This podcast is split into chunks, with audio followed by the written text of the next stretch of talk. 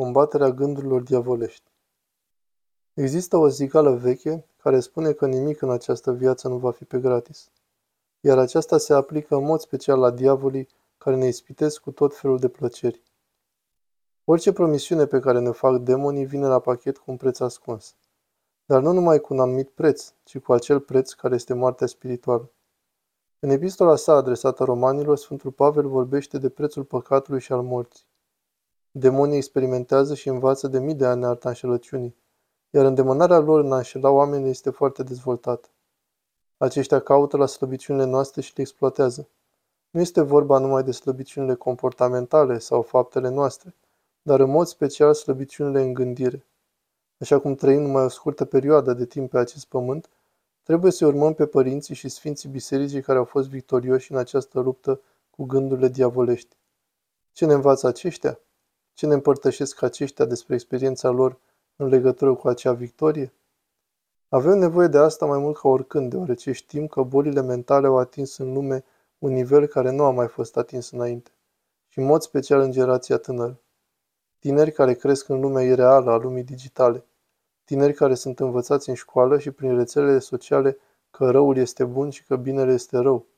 Și asta până la nivelul acela că dacă aș numi acele rele, acest video ar fi șters.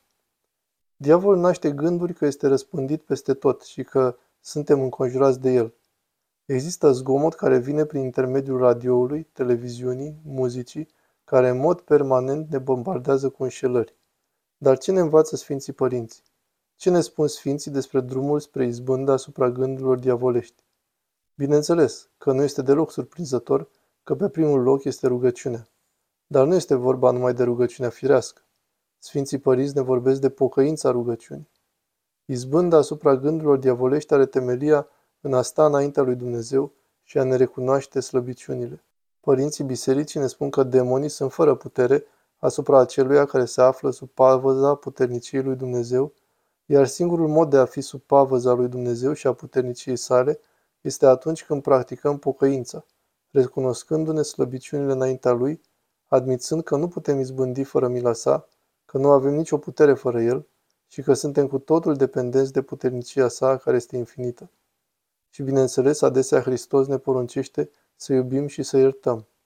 Aceasta este învățătura centrală a credinței noastre creștine.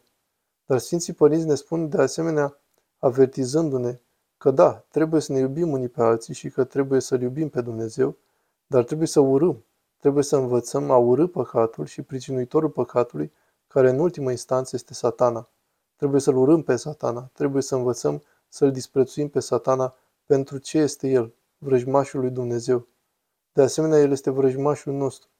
Acesta nu numai că ne-ar înșela, dar ne-ar și târî cu el în iad la momentul judecății de apoi.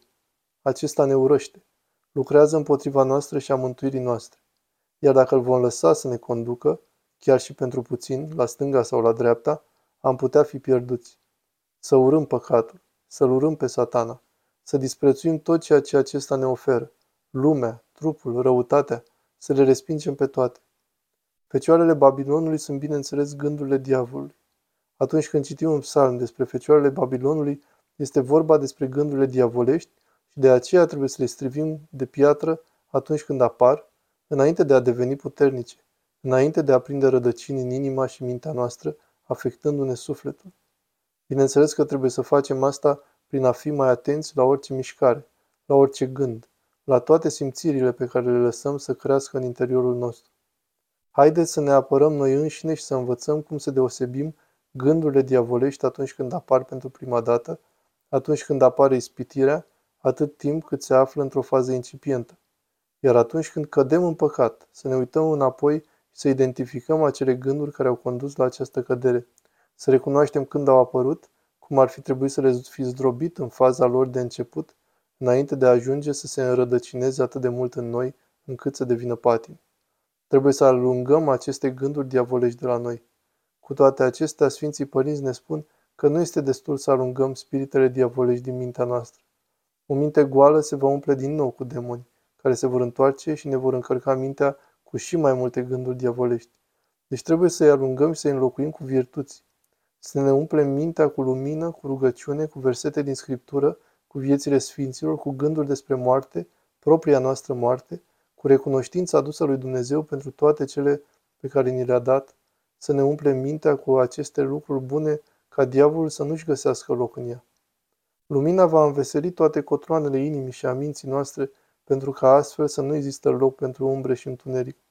Atunci când suntem bombardați, iar asta se întâmplă în mod curent, cu gânduri diavolești, trebuie să ne amintim de cetele îngerești, de cetele îngerești care sunt cu noi, de sfinți și de îngerii păzitori care se roagă pentru noi, de armata care se luptă de partea noastră și care este mult mai tare decât armata vrăjmașului nostru. Niciodată nu trebuie să disperăm. Oricum, acum când suntem singuri, demonii ne vor înșela sau ne vor conduce spre acea stare. Dar niciodată nu suntem singuri. Atunci când ne străduim să-L avem pe Hristos în noi, alături de noi luptă cea mai mare armată care a fost vreodată constituită, armata îngerilor și sfinților lui Dumnezeu. Și bineînțeles, atunci când strigăm cu glas tare către Sfânta Fecioară, aceasta ne ajută, ne poartă de grijă, ne împresoară cu dragostea ei de mamă. Trebuie să strigăm cu glas mare către toți aceștia să se roage pentru noi. Dar deși refuzăm gândurile diavolești, nu ar trebui să ne angajăm în luptă cu ei ca nu cumva să ne amărâm. Trebuie să îi lepădăm fără a deveni tulburați sau deranjați de prezența lor. Cine dintre noi va fi surprins că sunt momente când ne gândim lucruri diavolești? Nu suntem noi păcătoși? Este ceva care să ne șocheze atunci când afirmăm că suntem păcătoși? Da, suntem păcătoși, iar aceste lucruri vor veni. Diavolul va găsi modalitatea de a planta gânduri diavolești în mintea noastră, dar așa cum zice Sfântul Paisie, să le gonim de la noi ca pe muște. Să nu ne luptăm cu ele pentru a nu ne necăji sau deznădăjdui, să le dăm la o parte. Să-i cerem lui Satana să treacă în urma noastră. Să nu ne angajăm în luptă cu el pentru a ne tulbura. Spune cine este, aruncă-l cât colo. Diavolii nu pot avea nicio putere asupra noastră dacă nu ne împreunăm cu ei. Nu începem a ne lupta cu ei și astfel a le permite să intre în noi. Să-i refuzăm. Pentru a face toate acestea trebuie să-L avem pe Dumnezeu în noi. Trebuie să stăm în gardă cu privire la gândurile și simțămintele noastre. Trebuie să facem aceasta deoarece știm că Dumnezeu vede și va judeca până în cele mai adânci cotloane ale sufletului nostru. Nu păcătuim împotriva voinței noastre, dar începem prin a primi un gând diavolesc și a cădea în plasa sa. După aceea, gândul însuși îl face pe cel căzut în plasă să facă păcatul împotriva voinței sale. Adesea nu facem ceea ce este în controlul nostru, ci ceea ce este în afara lui. Sfântul Petru Damaschinul. Gândurile păcătoase tulbură în mod continuu omul, dar dacă nu cooperează cu ele, atunci nu va fi vinovat de ele. Sfântul Ambrozie de la Optina.